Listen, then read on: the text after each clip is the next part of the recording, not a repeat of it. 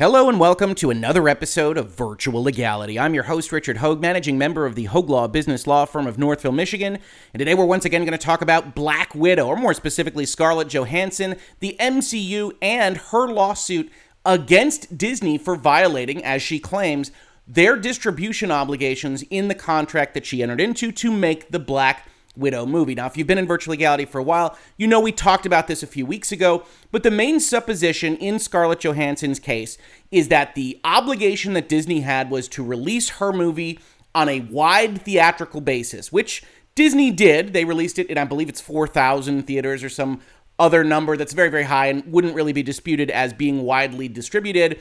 But they also distributed it on Disney Plus day and date to that release. And Scarlett Johansson's claim is that there is an implied duty of exclusivity when a contract says that something is going to be widely distributed on a theatrical basis. And that's not going to be an easy fight one way or the other. There's going to be a lot of evidence that changes hands if it, of course, goes to trial and doesn't just get settled. And in the midst of all that, a lot of people have been talking about how this happened. We mentioned in our video that we thought that this was essentially Disney turning its back on a character or an actress that they didn't need for the MCU much anymore, and that my preference would be for all of these contracts to be at least relooked at in the midst of the pandemic, and Disney appears to not have done that. But today offered a new data point as the Wall Street Journal put forth an article entitled, How Disney and Scarlett Johansson Reached the Point of No Return. Now, this is unfortunately paywalled, but it's big news, and so it's been summarized in a number of places. I like the summary that GameSpot did, which was entitled, Scarlett Johansson Asked for $100 million after Black Widow shifted to Disney Plus, simultaneously released. This included a $20 million starting salary and $80 million in what was projected to be the star's box office net.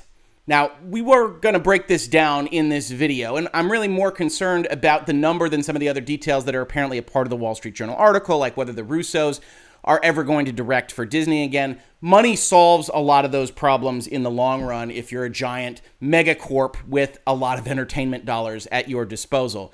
But in respect of this particular issue, I do think, as I put in the thumbnail, what you're looking at is a significant mistake in negotiation, if nothing else. So let's talk about what happened here. As GameSpot says, the Wall Street Journal reports that after Disney Marvel announced that Black Widow would have a simultaneous release on Disney Plus, Johansson's lawyers came to the movie studio asking for an $80 million payment to make up for the shift to at home streaming. To come up with the number, Johansson's team estimated that Black Widow would have made $1.2 billion at the box office in pre pandemic times. Johansson would also be paid $20 million as a starting salary for a total of $100 million for Black Widow. And we don't see Disney disputing the $20 million base salary concept anywhere. I think they even mention that they have paid the $20 million to Scarlett Johansson. So that appears to have been agreed upon. She was always going to get $20 million for starring in this movie. And then in the contract that she entered into, she was going to get back end profit participation of some kind. And if you've been with us for a while, you know we talk about these kinds of concepts royalties, commissions, contingent payment in other contexts outside of the entertainment fields. But if you aren't familiar with back end overall, I've pulled up the Ms. in the Biz blog that has some summaries of this kind of concept. The back end is a way for the author of the source material or anybody else participating who may be eligible, like Scarlett Johansson, to get some profit participation. This means that they are then paid some of the profit the film makes after it breaks even. This can be anywhere from a couple to more than 10% of the total gross after the film covers production and promotional costs, which is called the net gross. This total is just checked after the majority of the box office money has come in, and then all of the other costs are subtracted from it. Now we take the specified percentage points, sometimes called net points, and take that out of the remaining monetary sum. It's pretty simple math, even though Hollywood, as you are undoubtedly familiar with, plays games with how the accounting is done here. It's something you have to be wary of if you're on the actor's side of the equation. It's a fairly standard concept. You're going to have some money that you spent to make this film. You're going to take that out, and then the remainder, the profit that the studio is making, that the actors are making, is going to be split as to whatever the agreement is between the contracts. Now, there is another way of doing this that is, of course, more beneficial for the actor or whoever else is getting these kinds of points themselves, and that's gross profit right? We talked when we discussed the licensing agreement for publishing a video game in this space about the difference between net and gross. If you can get a gross deal, then you're going to get more money because you don't have to argue about what is netted out in terms of costs. We don't know the specifics of Scarlett Johansson's contract. What we do know is that her team came in and said, You're going to owe us $80 million based on the fact that we would have had a box office of 1.2 billion in pre pandemic times. Now, there's a few issues with this just on its face. First, $1.2 billion, even for the MCU, is a very significant number. If you go and you pull up the worldwide box office for the MCU movies, $1.2 million is north of everything except Black Panther and the Avengers movies.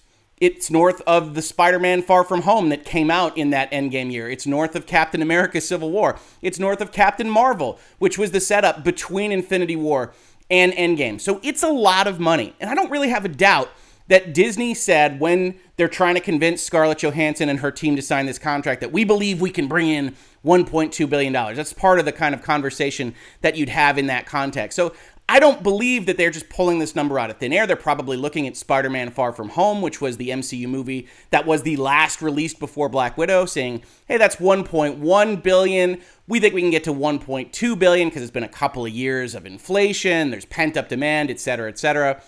But I think anybody looking at Black Widow as a film from the outside already had identified certain issues with the concept, just in terms of storytelling, right? You've got a character that has, spoiler alert, died in the series already, having a prequel story told that doesn't really easily fit in. It doesn't have the advantage of being Spider Man Far From Home, advancing the ball, or at least being an epilogue to the events of Endgame. It doesn't have the advantage of being Captain Marvel, which was a setup in Infinity War that presumably would lead to some materiality into Endgame. I don't know that it did that. It's more along the lines, in my opinion, of something like a Thor Ragnarok. Very popular character, very well received movie. Well, better received, I think, than Black Widow ultimately was, but made $850 million worldwide. Now, that's 2017. You could advance that a little bit. Maybe that's your best case scenario. Either way, what we do know is that $1.2 billion wasn't on the table for 2021 in any capacity. We aren't looking at 2019 as a year. So when you walk into Disney's offices and say, we should get paid as if the pandemic didn't happen, I'm hanging up the phone. I'm not listening to you. You can see successful movies in 2021. Fast and the Furious 9 makes $710 million worldwide. Godzilla vs. Kong, largely thought to be successful, makes $470 million. Black Widow, of course, comes in at 370 and everything else is below that. Now, you might get a better result from Shang-Chi. It's having a very good opening weekend, but it's unclear exactly how much more it's going to make. All of these movies that are releasing during the pandemic are going to be making less money than they would have made in 2019. And that's the nature of a back end deal. It's the nature of getting royalties instead of certainty. If you wanted to make $40 million, they probably would have given you $40 million, but you don't get to participate in the back end. But you think, hey, the MCU makes a lot of money. I'll take some back end participation and I'll make even more than I would have made. But you're in then the same boat with the studio. Again, assuming that nobody's hiding the ball on accounting and all this other stuff, because we have no reason to believe that that's a part of this particular story. When you're in that same boat, you're taking the risk along with getting the reward. And those risks can include everything. They can include a bad director, a bad script, bad critical acclaim, a co star getting in trouble with some kind of scandal, or a pandemic or an epidemic that kills the entire industry and a movie that still needs to get out the door in some capacity. So if I'm Disney, I'm looking at this and saying, you don't get to just say, well, we would have made $1.2 billion if we lived in an alternative universe. That's not the way any of this works. Now, the other aspect of this is that the Wall Street Journal reported that Disney didn't really respond to them at all. It said one factor was uncertainty over which of Disney's top bosses would negotiate the deal. Disney CEO Bob Chapek was busy leading the company through the pandemic. Disney movie bosses like Alan Bergman and Kareem Daniel didn't return calls or emails. And I look at this as a specific fault of the negotiation, right? I look at $100 million as effectively ridiculous, a ridiculous ask in 2021. And why do I view it that way? Well, we can do a little back of the envelope math, right? They asked for $80 million off of a $1.2 billion worldwide gross. And looking at that math, we can see that back of the envelope, they expect something like six and two thirds percent of the worldwide gross to accrue to their client. Now, I say it's back of the envelope because there's all sorts of things that are very likely in the contract that's changing this on the fly. That they could have a net agreement where Disney's going to take costs off and they get 10% of net. And so they've estimated that it's actually six and two thirds percent of gross to come up with this number. We don't know the specifics.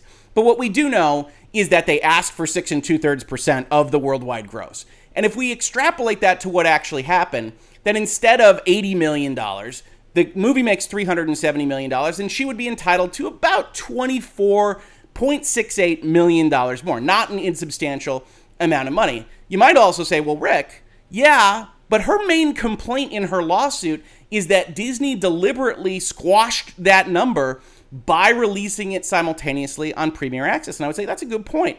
I think we should consider that as part of this analysis. In fact, we had Disney announcing that they had received 60 million more dollars in Disney Plus Premier Access only on the opening weekend. So let's give Scarlett Johansson and her team the benefit of the doubt. Say it doesn't stop at $60 million, even though that was the most likely time for people to buy premier access to the movie. Let's say it's actually $100 million. So the movie actually made 370. Let's give them credit fully for another $100 million in box office for Disney Premier Access, even though that isn't box office technically in the definitions of the contract, almost certainly. That would yield $31.35 million more to Scarlett Johansson and her team for a total compensation, remember, getting that $20 million in base salary of between 44 and 51 million. And of course, we don't know what these numbers are going to wind up looking like before they happen when that agent walks into Disney's office, but we do know it's not going to look like 2019. So if you realistically have the right to something like $50 million and you come into my office and you say, I want $100 million, one of the things that happens in a negotiation is that if you go too far, and people will tell you you should always ask for more than you want so that you can negotiate with the other side down to a level where you're comfortable. That's not wrong necessarily, but you can't just absolutely kill the negotiation by asking for double or triple or quadruple of where you'd be comfortable winding up because the tendency for the other side is to treat you as fundamentally unserious, right? if your total comp is likely somewhere in the $50 million range in 2019, and that's not fair to you, you didn't start the pandemic, Scarlett Johansson and Scarlett Johansson's team. We understand that. But understand that having a profit sharing piece of the pie here puts you in the boat with us. We're not thrilled about any of this either. We would love to have this movie make 1.2 billion. It was never ever ever in the cards and you can try to project out, hey, if we didn't release it on Disney Plus, where does this wind up? I think being maximally generous, you wind up with something like a Fast and the Furious 9, $710 million, which of course was doing work in jurisdictions outside the United States, which I don't know would have been the case for Black Widow. But that's really your maximal point if you're negotiating this thing at this point in time. None of those numbers yield something like $100 million.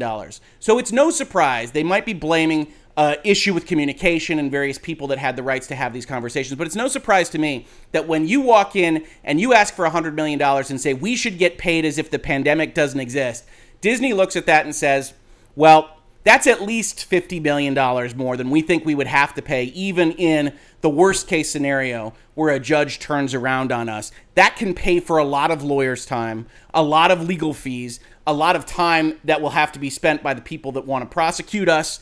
And I don't think, if I'm Disney, that I'm taking those calls anymore because you've represented that you're fundamentally unserious. And I, I don't necessarily blame her or her team for trying to get the maximum amount possible. Where I do look at this, I say that maximum amount was ridiculous.